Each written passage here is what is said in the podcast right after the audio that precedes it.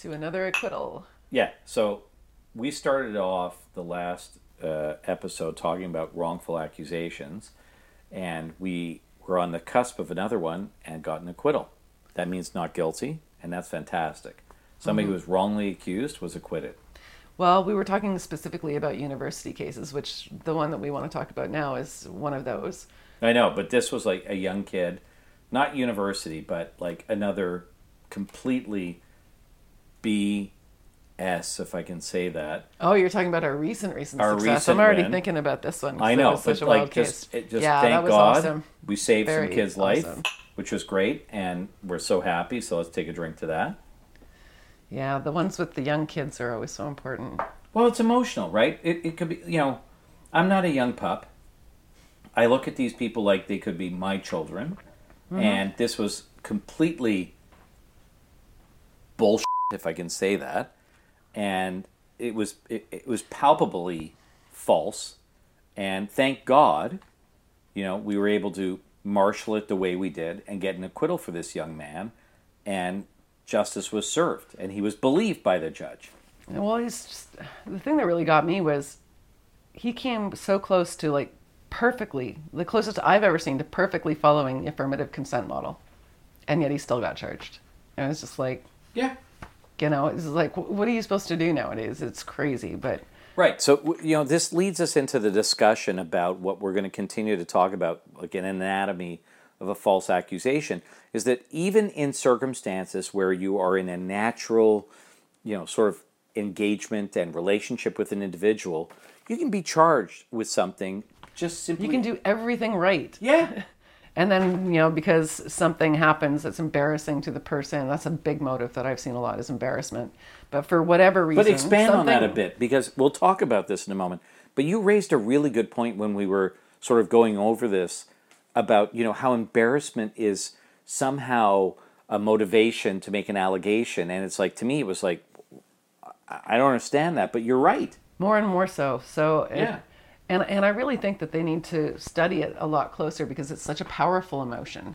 Where like you know, and I've looked this up too, where a lot of people have this phenomenon where um, like you're just sitting there doing whatever, something triggers a memory, you get a, an embarrassing memory, and then people have this kind of like you know like have to shake it out of their head or whatever. It's like a lot of people have this happen where they just randomly get these like unwanted, embarrassing thoughts.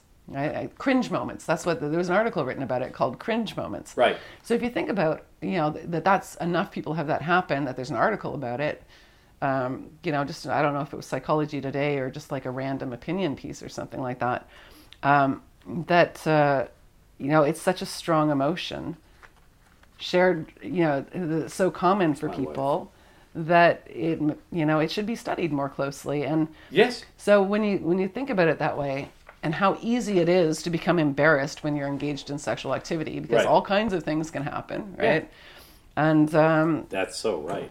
I know. uh, so uh, so it's I Even I see when it unexpected. So often. I see it so uh, you know that's that's the motive that I've seen probably most commonly with the cases of young kids, especially. So the whole thing is especially at a university environment. If um, you know you kind of get out of hand or whatever, and then you're worried about what people are going to hear about you, you know one of the ways they can get ahead of the gossip is to say, "Oh well, it wasn't my fault because I was assaulted," you know. and I was drunk. Mm-hmm. Which leads us into this discussion of another wrongful accusation, which is really serious and it could have ruined a really, really nice young man's life. Again, super student. I won't say what program he was in or university. Mild mannered, polite. Like, you'd love to have him come to dinner at your dinner table. Really nice, super grades, great career in his future. And like what happens every weekend on a campus at a university, there's a party, there's drinking, there's beer pong. What's that other stuff they were doing? Like the Oh, there was just different types of, of drinking games with the same. Yeah. Like the way you stack them changes the name of it. It was like stack cup. and stack cup or whatever. I don't know. I, I, I can't even remember. You have to But- go to university to get an education on drinking games. I'm too old for that. But the reality is, you know, at the, the the next day, after there was, in our opinion, consensual intimate contact, he gets fucking charged at it, it's shocking. So Well, there's so many interesting aspects about it. So, so let's break it down. In, yeah. But but this is really something again serious because I, I- just we have to emphasize this. This was a young man charged with a false accusation of sexual assault. False, and and and it starts with somebody who got embarrassed after a night of fun and drinking and getting loose and being attracted to our client and just letting go. And the next day and the day after, and talking with friends, it turned into something else, which is somehow has a psychological component to it. But it starts with certain training at universities. You know what I'm getting at? Consent training, right? What's consent in a sexual? Explain more what goes on with universities and this consent orientation training. Well, we have an article on the website about this, uh, they're mentioning one of these courses too. You look it up, they're miseducating students about um, the level of intoxication that Right. would result in an incapacity finding. So, But let's But explain it for time, people yeah. so they understand it in the basics. Go ahead. so you have to go um, to courses at the beginning, so all the young men at the university learn how to not rape.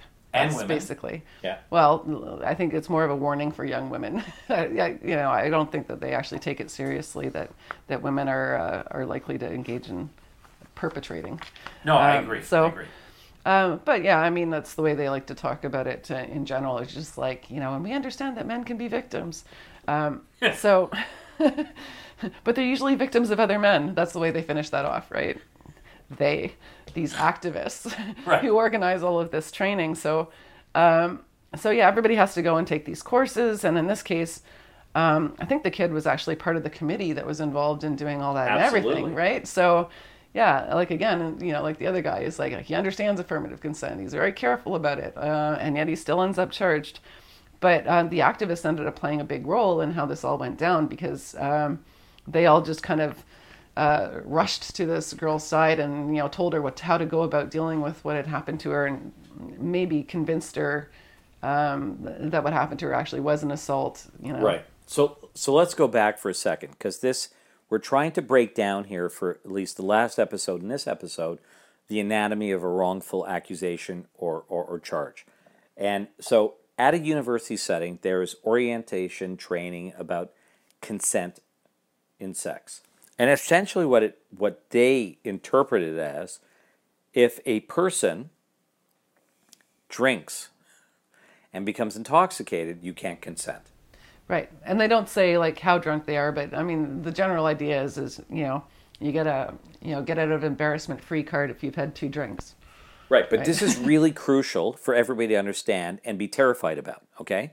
Because we all have children who go to university, and if, you know, if you have younger children who are going to university, this is the training.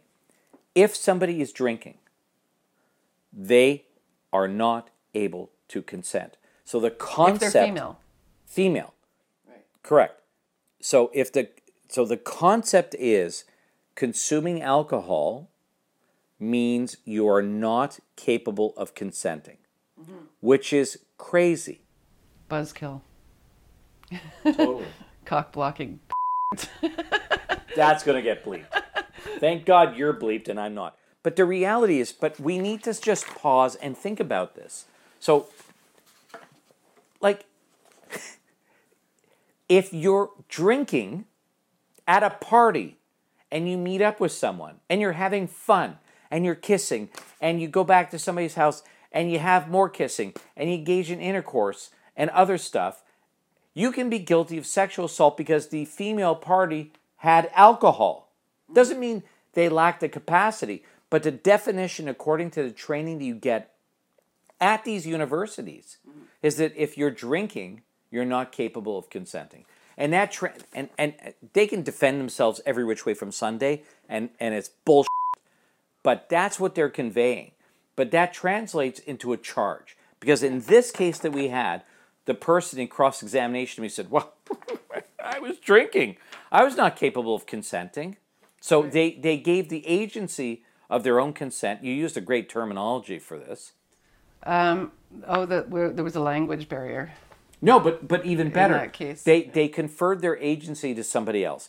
That if Oh, I'm just- drinking, I I no longer have any responsibility for my own actions. Th- So I think we and need to this is this this. is why I really you know have trouble with this idea of feminism because feminists fought very hard for women to have the right to take risks and to live their life more fully and Right. you know and, Right. and then this whole idea now is is like treating them like children who can't be trusted with making decisions for themselves and I just don't see it as feminist at all. But one of the interesting things is that um, the drunker a woman becomes, um, usually the guy's getting drunk at the same time, but they become more responsible not only for their own decision making, but for her decision making. They're supposed to start making decisions for her. Right. Right. And um, so I, you know, that's an issue where, based on gender, two people getting equally drunk, one becomes less responsible for their own actions, and the other one becomes doubly responsible. That's right, the male. So let's break this down so everybody understands. What camera am I looking at? Okay, so so we have a young man. He's 21. It was like you were talking to God for a moment. Let's not debate that. So 21, 22? He was 21. 21, I think, at the time. Yeah. Okay, and and so he knows this person who's a female. They know they have friends in common. They're connected.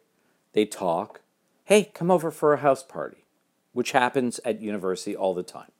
They come over. Everybody's Well, they even along. had pre-drinking, right? They pre-drink on their own. They They- get together, It's so common they just call it a pre. so we're A going pre, there for yeah, a pre. yeah. and I think you. I think I preed prior to the podcast. But anyways, so honey, I'm so sorry. I'm so- I'm sorry. Anyway, so they go to this party. They're all hanging out at the house. Mm. They're having a good time. And they planned on going out to a bar after, like so. Right. This was just a pre-drinking. They were going. thing. They're going to go out to a bar. They're pre-drinking, but they're playing beer pong, and the, there's the death cup, which somebody can email me for after I reading this and people have explain to keep to putting their booze in when they lose or something like that, and then it becomes a big mixture of everybody's booze that's really disgusting. But but so they're all willingly, voluntarily engaging us, and they're having fun. And then our client, nice guy, is with this young lady who is interested in him, and oh, they oh, want. apparently not though. Well, she said she wasn't, but the But objective evidence, the objective evidence from other witnesses, many other witnesses were she was very interested in him. They're kissing, like a lot of kissing. She's all over him.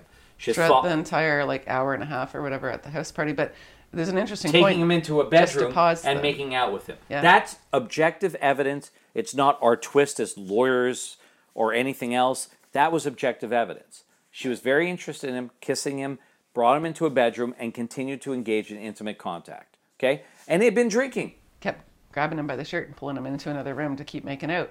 Did you hear that? Grabbing him. What? Say it again loud. grabbing Say it him. loud. You're not loud enough. Not as I'm loud, loud. as you. uh, kept grabbing him by the shirt and pulling him into another empty bedroom to try and make out with him. And uh, Say that again. they were kissing against Say that the again. door. What was that piece of evidence? What was that piece of evidence? I Well, there weren't that sure many we witnesses. What we do know was witnessed was that We know that from two witnesses. they were knocking on a door for a couple that from for a couple that went into a bedroom to do you Yeah. know whatever they were doing, and uh, um, so they were knocking on the door saying, "Hey, let's go, let's go." And um, then when the door opened up, they both fell into the room, right? And that was an interesting bit of evidence too, because what what they were actually doing was um, like whispering and leaning on the door, and that's where they first had their first kiss. And uh, and then the door opened up, and they were both leaning on it, so they fell into the room and started laughing. Right, but we had pretty clear evidence that also that she had been kissing him, like they were mutually engaged. She was very interested too. They were engaged. They were kissing. They were. They went into a bedroom. They were on the bed. They were kissing. They were touching each other. This was objective evidence from parties that gave very clear evidence about this. Right. So this is what's going on at the house party when people are drinking and they're having fun and they're 20 years of age, 21, 22, whatever. Right. Yeah, you know, What this is happens basically next? a regular party. Right, So- like like f- human relations. Uh, so they decide that ultimately they're not going to go out to um, a club, and um, so they're like, oh, okay, and they're hanging out on the porch, and a couple of them are because a couple of them are smokers and stuff. She's out there with them. Everybody's chatting, uh, and then they say, okay, well, we're going to head out, and um, Yeah.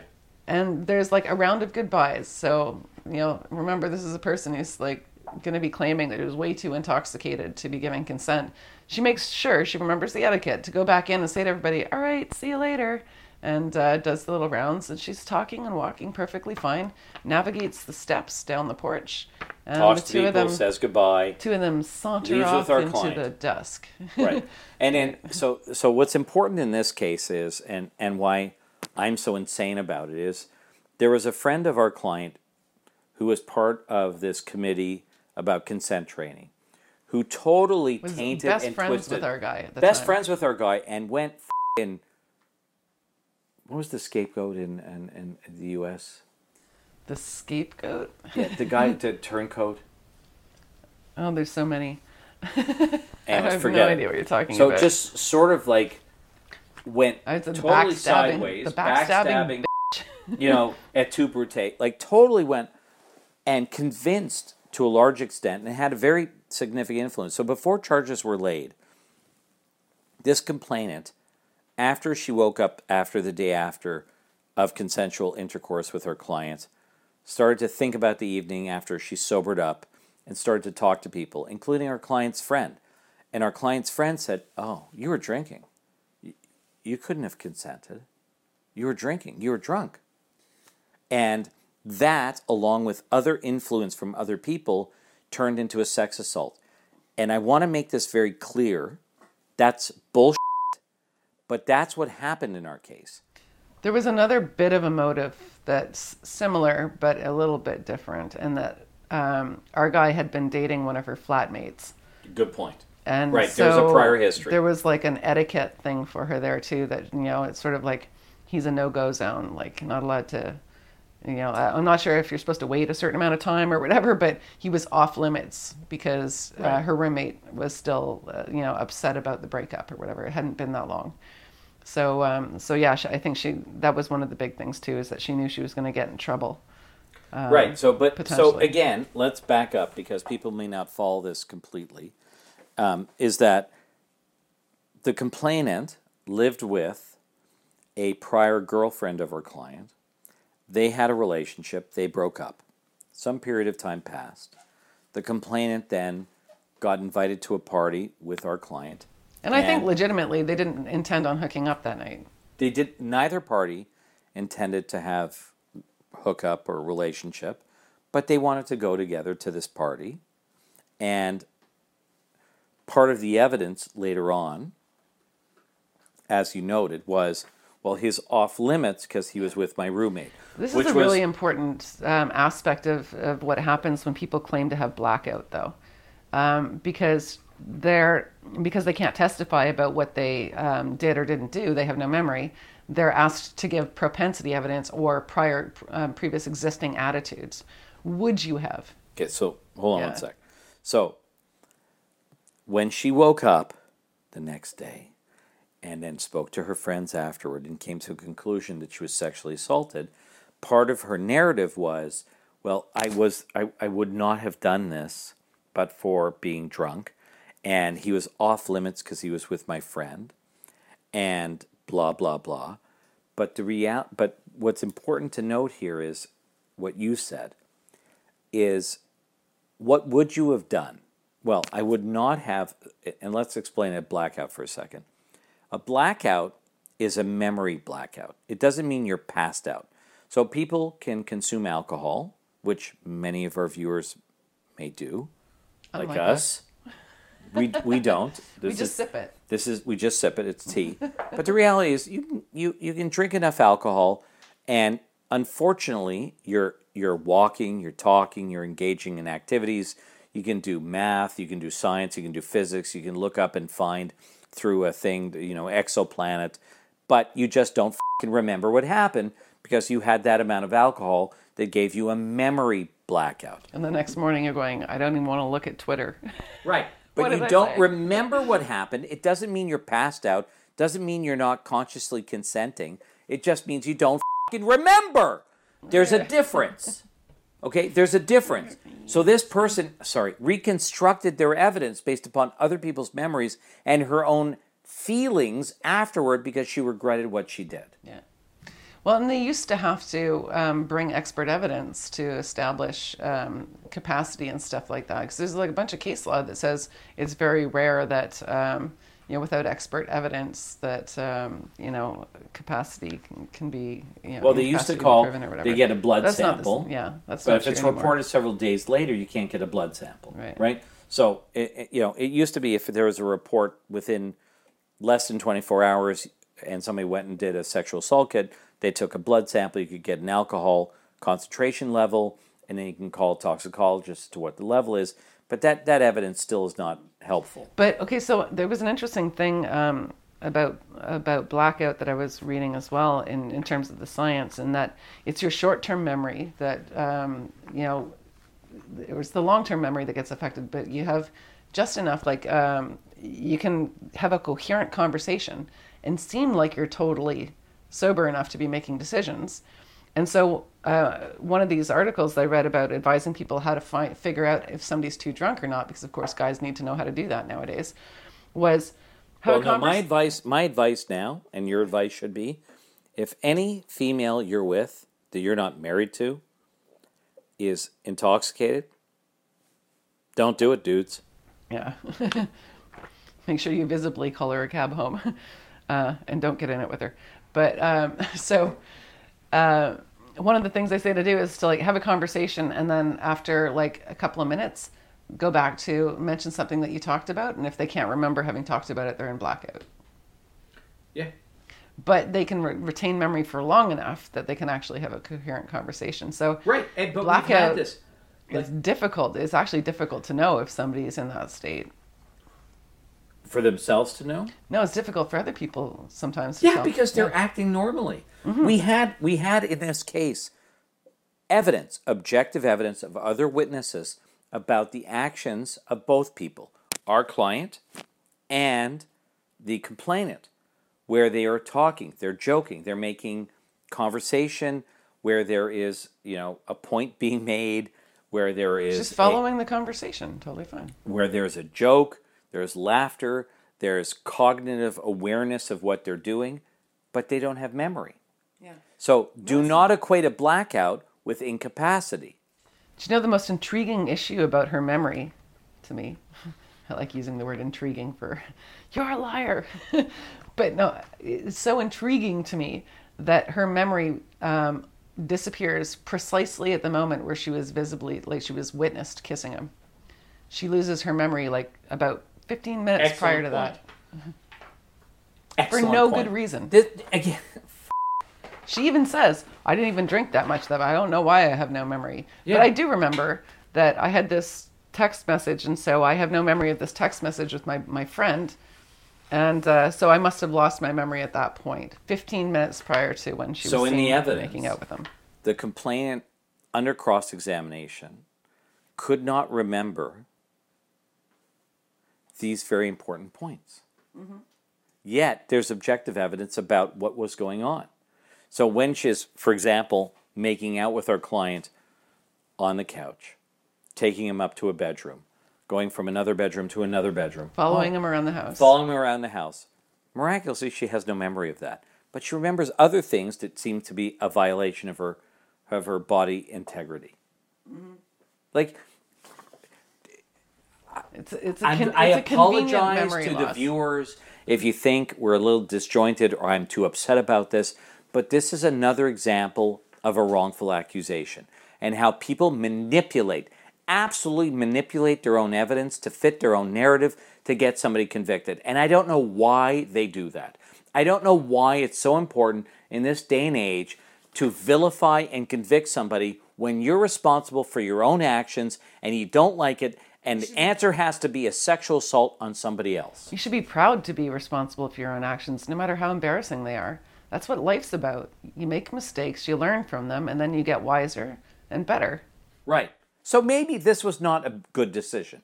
Maybe you got drunk, you were capable of consenting, you had sex with somebody you shouldn't have or you didn't want to at that time, but you learned from that. It doesn't mean they're guilty of a sexual assault. It doesn't mean you're going to ruin their fing lives.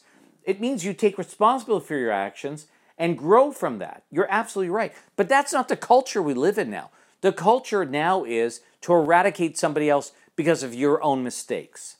That sucks. It's not feminism as far as I'm concerned. It's not. Feminism, to a large extent, was asserting your own autonomy. I was an annoying feminist when I was 20 years old. Like, I, I know. You're not knowing that. No, I'm just kidding. Well, in, in a different way, in a wiser, more mature, annoying way. um, but uh, no, I mean it's like I, I, know the whole routine. Like when I'm when I'm talking about this isn't feminism to me. It's like that's like I'm not just uh, some person who never looked into the issue. You know what I mean? No, yeah. you're you're highly educated in this. You're well written. You know, you're exceptionally To be bright. honest with you, you know- you're you're on topic. Well, you don't need to. No, no, but me. it's true. But that's why we're together doing this business. But the reality is, I always thought feminism was about asserting autonomy, decision making power. I believe in stuff like equal pay and all this other stuff. Like, there's no distinction between our sexes. The mm. reality is, women can do everything men can do, and it's equal. Period. Door shut. Absolutely. It's not the same. I was I did construction and I was a much better cutter than the guys were. I was more precise. Absolutely, you could be. I can do, but there were other things I couldn't do very well, right? So, um, you know, they just like that's that's the interesting thing with this whole equality issue is like it's not regular equality the way people just think like you should have opportunities. Now we're dealing with equity. That's what, and I wish they would just call it equity. Know, they, they they want to pretend like there's no difference between the genders and they but at the same time they want us to pretend that women are these vulnerable creatures who can't figure out how much they, they can drink and they can't take responsibility for Well, but that's the for point. their I maybe was a little imprecise the way I went about this, but there are a lot like when we talk about equity or equality in many ways. The, the, you know, I've never understood the argument that for some reason there's a female who can't earn as much or do as much as a male or achieve this or, or whatever. Yeah, maybe MMA fighting or whatever, it's not mm-hmm. equal. But but cognitively, intellectually, and in many respects, there's just no argument here. But the reality is, in this criminal law sphere, we are robbing the female party of the ability to make decisions and then own them. Mm-hmm. Am I wrong here? Well, I don't know how you can be proud of your accomplishments if you can't own your mistakes. Yeah, You know what I mean? Like, but then it becomes criminalized. I had a fing drink. I couldn't consent. Literally in cross examination, when I was asking the question about having the ability to agree to sex, because you, you were smart. You said to me, "There's a language barrier," so I stopped asking consent. when I you- said, yeah, "What about was- agreeing?" Every time you said consent, it meant something different to her, and so she wouldn't answer your question because of that straight. consent training at the university. And then, you know, when I said about agreeing, she got stumbled. But still, it went back to, well, I had a drink. I was drinking. Mm-hmm. And that's absolutely wrong. That's not the law on consent, it's not the law on capacity. And this poor young man suffered, suffered, and continues to suffer because of this allegation. In He had to of being switch universities. He lost a whole year of his schooling. had to move universities. Mm-hmm. He was kicked out of that university. Had to go to Well, another no, he- university. He, withdrew before they, you know, he did, he didn't want to participate in the investigation. And so That's being kicked out, right? well, I mean, what, what do they call that when you you quit but you were made to quit? It's uh, constructive dismissal. Yeah. So he was constructively removed from the university. Had to go to another university, and still suffered consequences even when acquitted. Mm-hmm. Right. Yeah, I know. Got kicked out of his frat.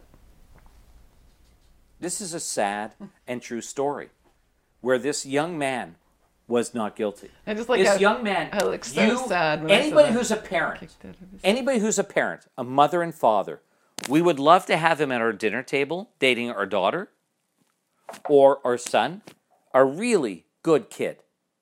And he did nothing wrong other than party on a night with with females who equally partied and had fun, but denied their own agency for their own actions and turned it around on him. And it was false, and he was acquitted because that was the right thing. He was not guilty. But he still suffers the consequences of that, and it's wrong. And this is what is going on in our system. One of the one of the fun moments in that courtroom actually was because we still got to go to a courtroom at that time, pre-pandemic, um, was uh, when you started questioning her about uh, whether or not blackout was the same as being too drunk to consent or whatever. oh my right? God, yeah. Just So- play that out for everybody to understand. So like I, I can't remember. I mean, it, it was just uh, Because you're blacked it's out. such an important point. I said this because you're because you have a blackout doesn't mean you didn't consent. And, then I got a groan from the whole f***ing courthouse. because all of these activists were on her side of the courtroom, and you know people do sit on sides, right? And this is another interesting Yeah, we're on the left. They're on the so the the crown, the prosecutor, and the complainant's friends and family, and everybody's on the right side. And I asked this question, which is perfectly correct and accurate, and all that right side groaned and basically like, wanted me to "Oh die at that point. God, there was like a, a big like we actually had to wait. You lawyer, right? and uh, well, they didn't actually. There, there were no words that I recall, but but uh, there was like a big groaning, and there was like a mumbling mixture of words and so on. And then, but you said something really funny about. I'm sorry, who am I asking questions to right now? like or something. Yeah. like that. So when Like, uh, okay, I'm more I'm more polite when I'm in a courtroom. But when they did that, I said, "Sorry, Your Honor, I, I- don't. I'm not sure. I'm asking questions of the complainant, not the gallery. Could the gallery be the quiet? gallery. Could the gallery be quiet? So the other cool What happened thing, with the gallery after trial? So that's on? the other cool thing that happened is that um, once our guys started testifying, uh, people started and cross examination. And being Cross examination cross-examined. went on. um, people Don't started me of that. you know, well, after your brilliant cross examination, the facts started to become clear. Um, but no, some of the people who testified, they couldn't be in the courtroom until they finished testifying. So, Right. um, so they didn't observe that part. But so once he started testifying, um, people who were originally on the right side of the courtroom started switching to the left side of the courtroom. Right. And there's an interesting issue. Uh, I was So that means about- that people who were originally on the complainant's side moved over to the defendant's side.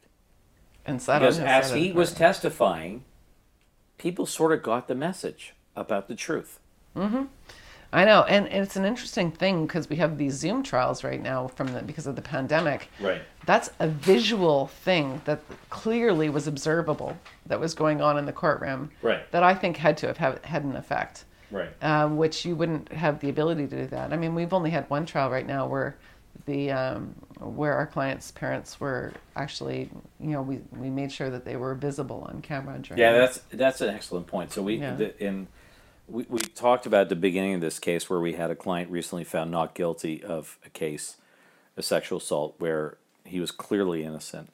But when we decided to uh, agree to the Zoom trial, which was fair because of the pandemic, one of our conditions was that the parents of our client would be on camera and on the screen so that, like in a courtroom, they'd be seen.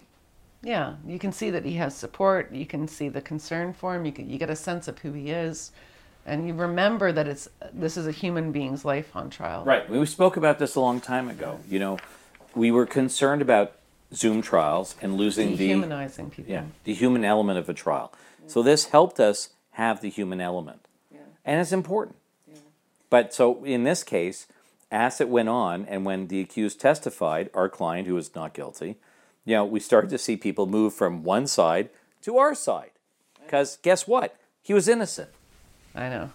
Um, uh, but it was uh, it was actually a case that, that garnered some media attention too because of the whole There was a lot of media attention on you know this. connection to the university and stuff like that. But um, And I after the acquittal, I got a lot of hang up calls and crank calls. And, oh, you did. yeah. That's right. And people posting. Yeah. I know. Oh wow, so interesting. But um, and and it's unfortunate when there is media attention on a case, like especially like the really big cases, which um, you know we're going to talk about because we're now taking questions from viewers. So if you want to send a question or give us a topic suggestion, you can send that to not on record podcast at gmail.com. Um, and we're gonna we say that other stuff like like, subscribe? Oh yeah, if you're not watching this, if you're still watching this, I'm really know, not good at that.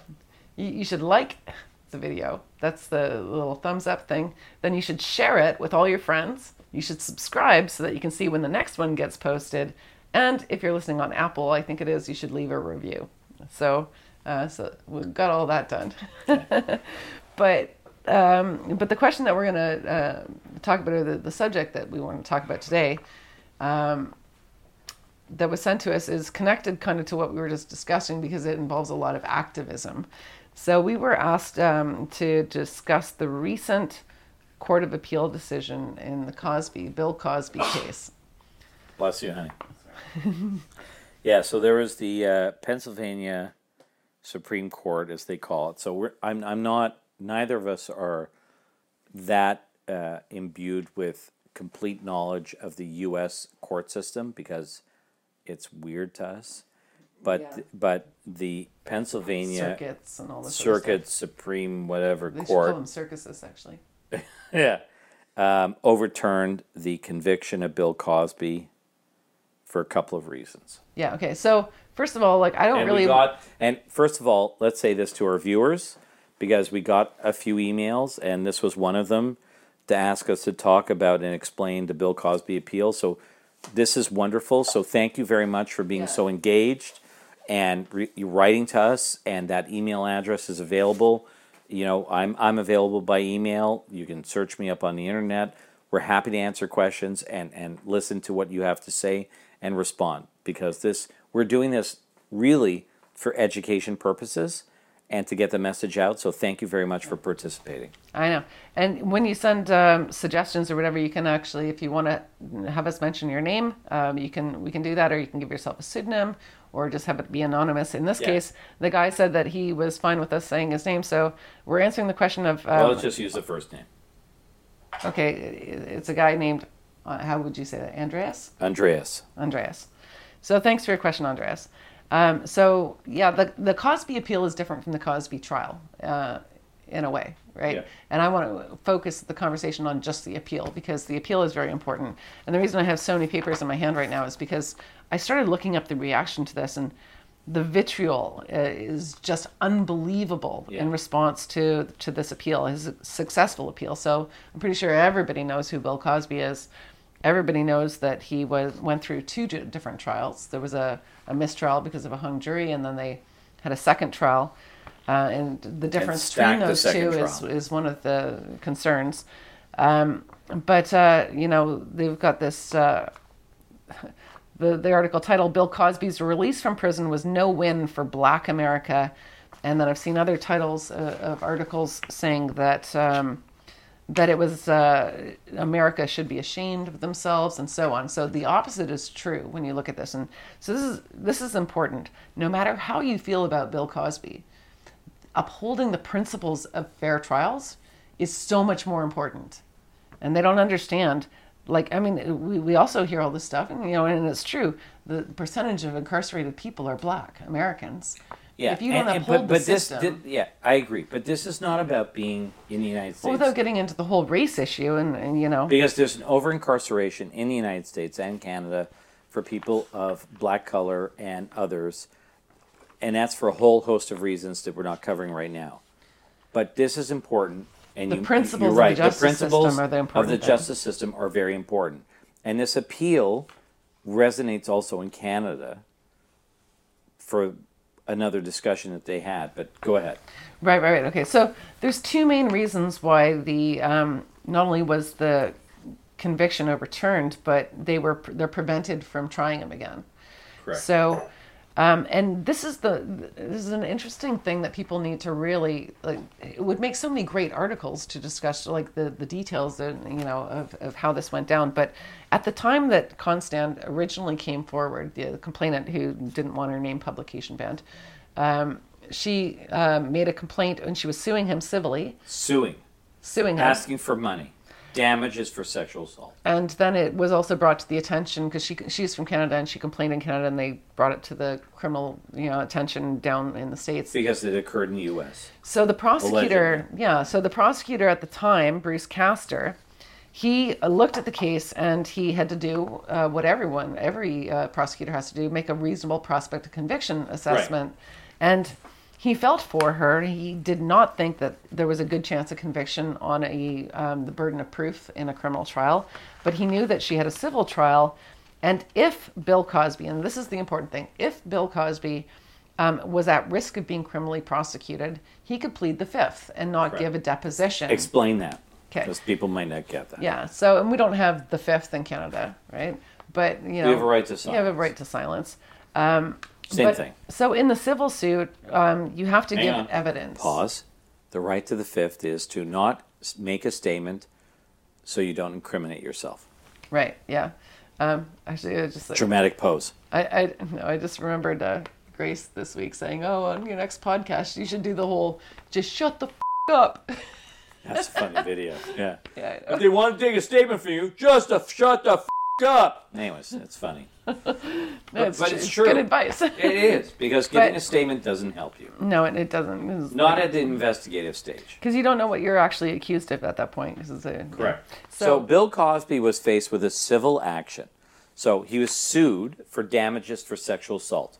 Okay. and in civil court, you have a balance of probabilities. It's a lower threshold, and then you don't have a decision whether you testify or not. They can order you to give a deposition in the United States, but you can claim protection. I'll give you a drop. Just squeeze it. You can claim protection. So in this case, prior to testifying in the civil case, there was an inquiry with the the prosecutor in the U.S. because of his criminal liability. Over to you. So he was trying to figure out, you know, what's best for this complainant. Oh, I'm you just kidding. Pour some into yours Just then. no, it's okay. Just kidding. I was just like, I'm going to take this before you do. Um, okay. By the so, way, we're having a really good Crown Royal Black tonight, although they're not a sponsor. no, but it was a gift. It was a gift. Oh, maybe no. I, I thought it was from somebody else. But anyways, from me. we won't worry about that story. It's a gift from my wife. Yeah. Okay, but okay, so the, uh, we're getting into this is the important details of the Cosby um, thing that people really need to understand clearly is that the prosecutor was being as responsible as he could. Right. Take it slow and explain it because this is a good case. He wanted to help the complainant, and he knew that if uh, Cosby could face criminal charges, that he would not be he couldn't be forced to give um, testimony under oath in the civil suit. In the United States, because he could plead the fifth. And so, if he had a guarantee from the prosecutor that he wouldn't be prosecuted Right. for any complaints related to this particular person, then he was not, it, the Fifth Amendment was not available to him correct. in the civil suit. So the prosecutor did what he did, not out of any sort of like, you know, favors or fandom or, you know, corruption or anything like that. He literally made a decision and committed himself to it in order to remove one of Bill Cosby's rights from him, Right. which he would have had if he was facing criminal a criminal trial. So then it gets worse because now he's been stripped of his Fifth Amendment rights in the civil suit, and he ends up coming up with a multi-million dollar settlement as a result. Right. So take this slow. So he gives evidence for depositions under for a oath. deposition under oath in the civil case, whether you agree with his evidence or not, and then reach us a multi-million dollar settlement. A multi-million dollar settlement. Okay? And it's also- not as if mm, it's not as if the complainant went to the police and wanted him charged. She sued him 1st Mm-hmm. and got a multi-million dollar settlement. which I believe originally had a some sort of an agreement that she would pursue uh, criminal charges. She would or not. That she would not. It's my understanding. 'cause I'm you can not do that in the 100% US. sure on that, but I'm, I'm not going to, we're, we're not going to give an opinion on that, but in the US, you can, re, uh, there's similarities in Canada, but you can reach a settlement on a with or without prejudice basis without making an admission about criminal or civil liability. That's fine. Multi-million dollar settlement, done. Okay? Pause on this. Okay? Sued, lots of money, allegations of sexual assault. He testifies in the forced to proceedings, testify because he couldn't plead the fifth. got an assurance from the prosecutor, immunity, they won't prosecute him as a result of his deposition, then settles for a lot of mo- a lot of money, a lot of money, money that you and I and we would really be happy with, money that we will never see in our lifetime, settled. Then what happens? So then the next uh, that prosecutor, um, you know, moves on or retires or whatever. I can't remember. Retires or yeah, whatever. And uh, the next one comes in and sees some political opportunity, and or for maybe a proper reason, maybe Me for a Too proper movement- reason. Me Too movement happens. Okay, Mm-hmm. and here's a poster boy for the Me Too movement.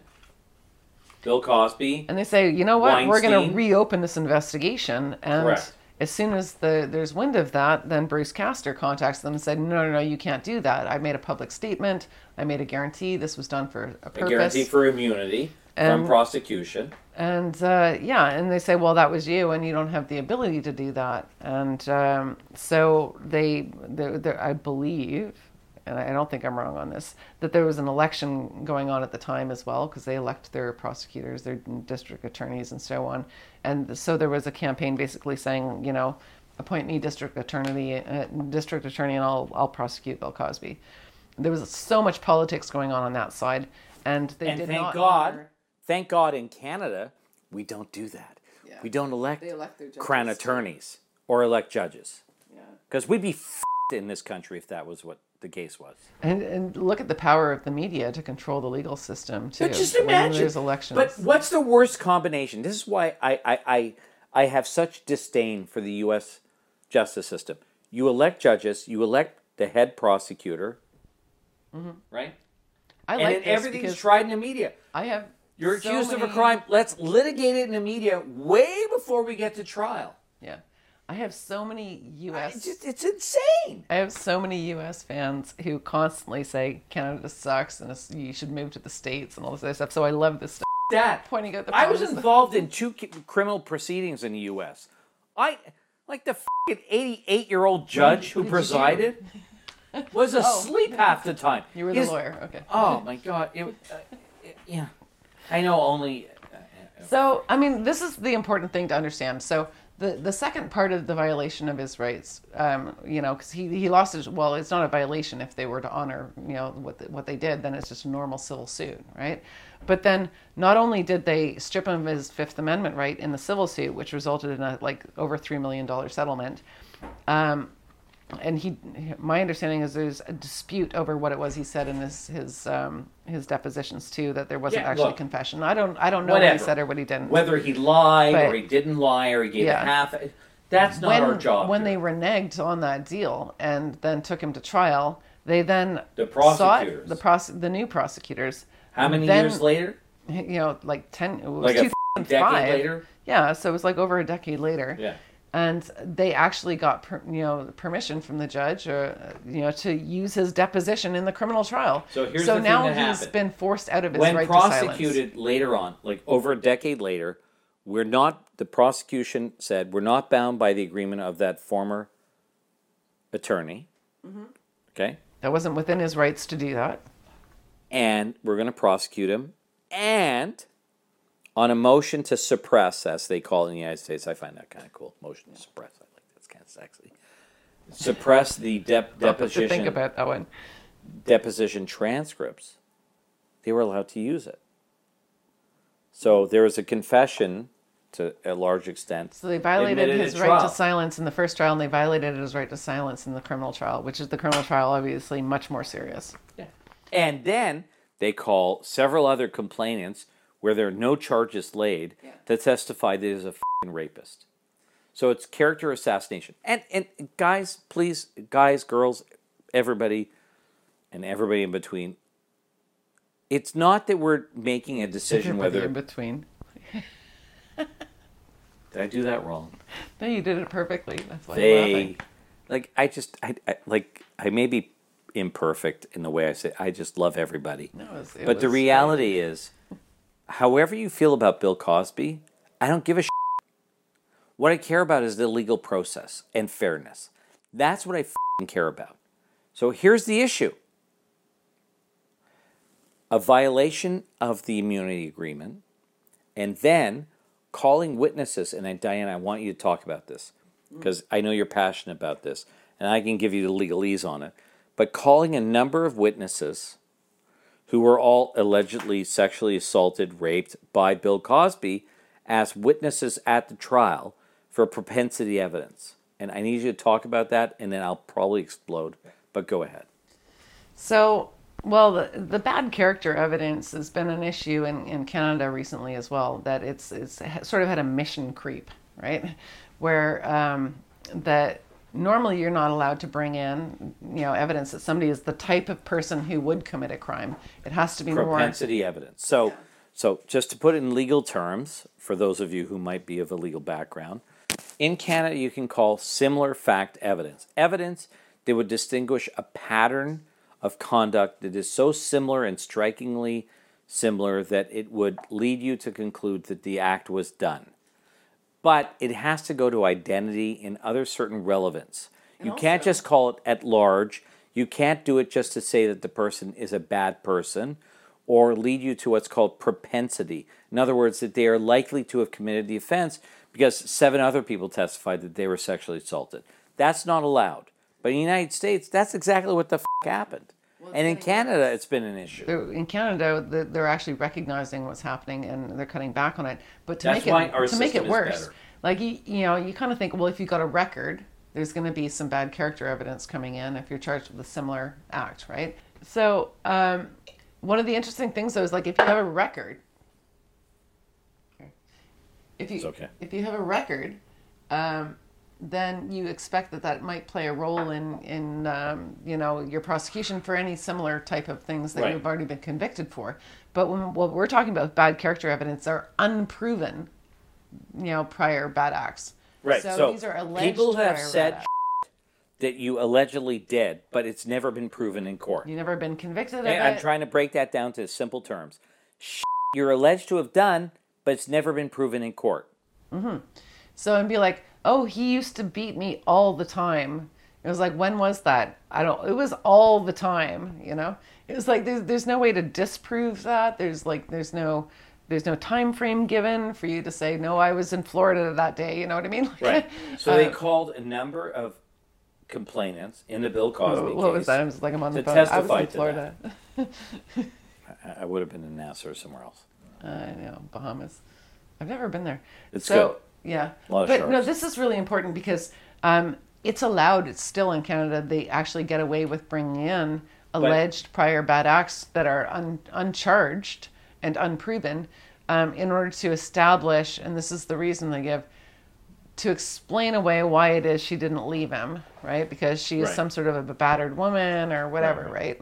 And so they're, they're trying to say, well, you know, the reason that she didn't leave or the reason she didn't act in a way that you would have expected her to is yeah. because yeah, yeah. this is the common behavior and these right. are the other alleged things that happened. But they're they're still unproven, and you're not charged with them. So if you want to defend yourself against those accusations, eh, this, this isn't subject matter of the charge. Like I know I'm getting technical in my language now. It's like no, but so to break it down, so let's say we have to bring in, in Bill Cosby. You know, there's defend. a number of people who said they were raped by Bill Cosby and they testified as to that experience. So, in essence, what you're doing is you're defending the charge that you're faced with and all those other accusations. And the same can happen in Canada if there's a legitimate purpose. And we're not saying there isn't, but it has to meet that evidentiary threshold. So, in his case, a lot of witnesses were called that essentially testified to his bad character. And the, and the Court of Appeal said two things. One, the agreement with the prosecutor where he was granted immunity must stand. You mm-hmm. can't change that. That was the basis And that's important judgment. for all Americans. right. And there's a very good reason for that. We have to rely upon these agreements with prosecutors for a whole host of reasons, whether in Canada or the United States. The because most powerful people in the justice system, a prosecutor. They decide who to charge, who Absolutely. to prosecute, how they're going to do it. But this is how we do business, and it's very important. So these agreements must be honored. So that was the uh, pivotal point in the appeal for Bill Cosby, and I agree with that. Regardless of how anybody feels about Bill Cosby or what he did or didn't do, I don't care. And whether or not a lot of people had sex on Quaaludes back in the time. Right. the reality is that agreement was in place and it must stand and it has to be honored. That is something that was correct for the Court of Appeal to decide on.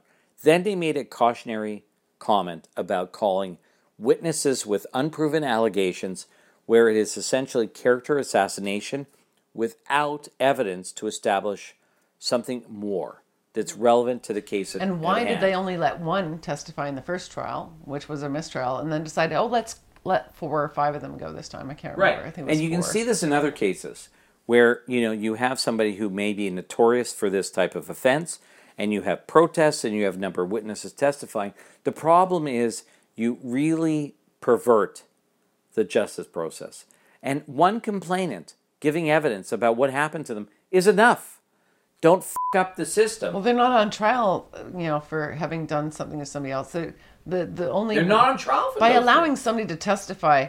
Oh, I'm saying he did this to me too. Um, you know, it's like, but you don't have to decide if I'm telling the truth because that's not one of the charges.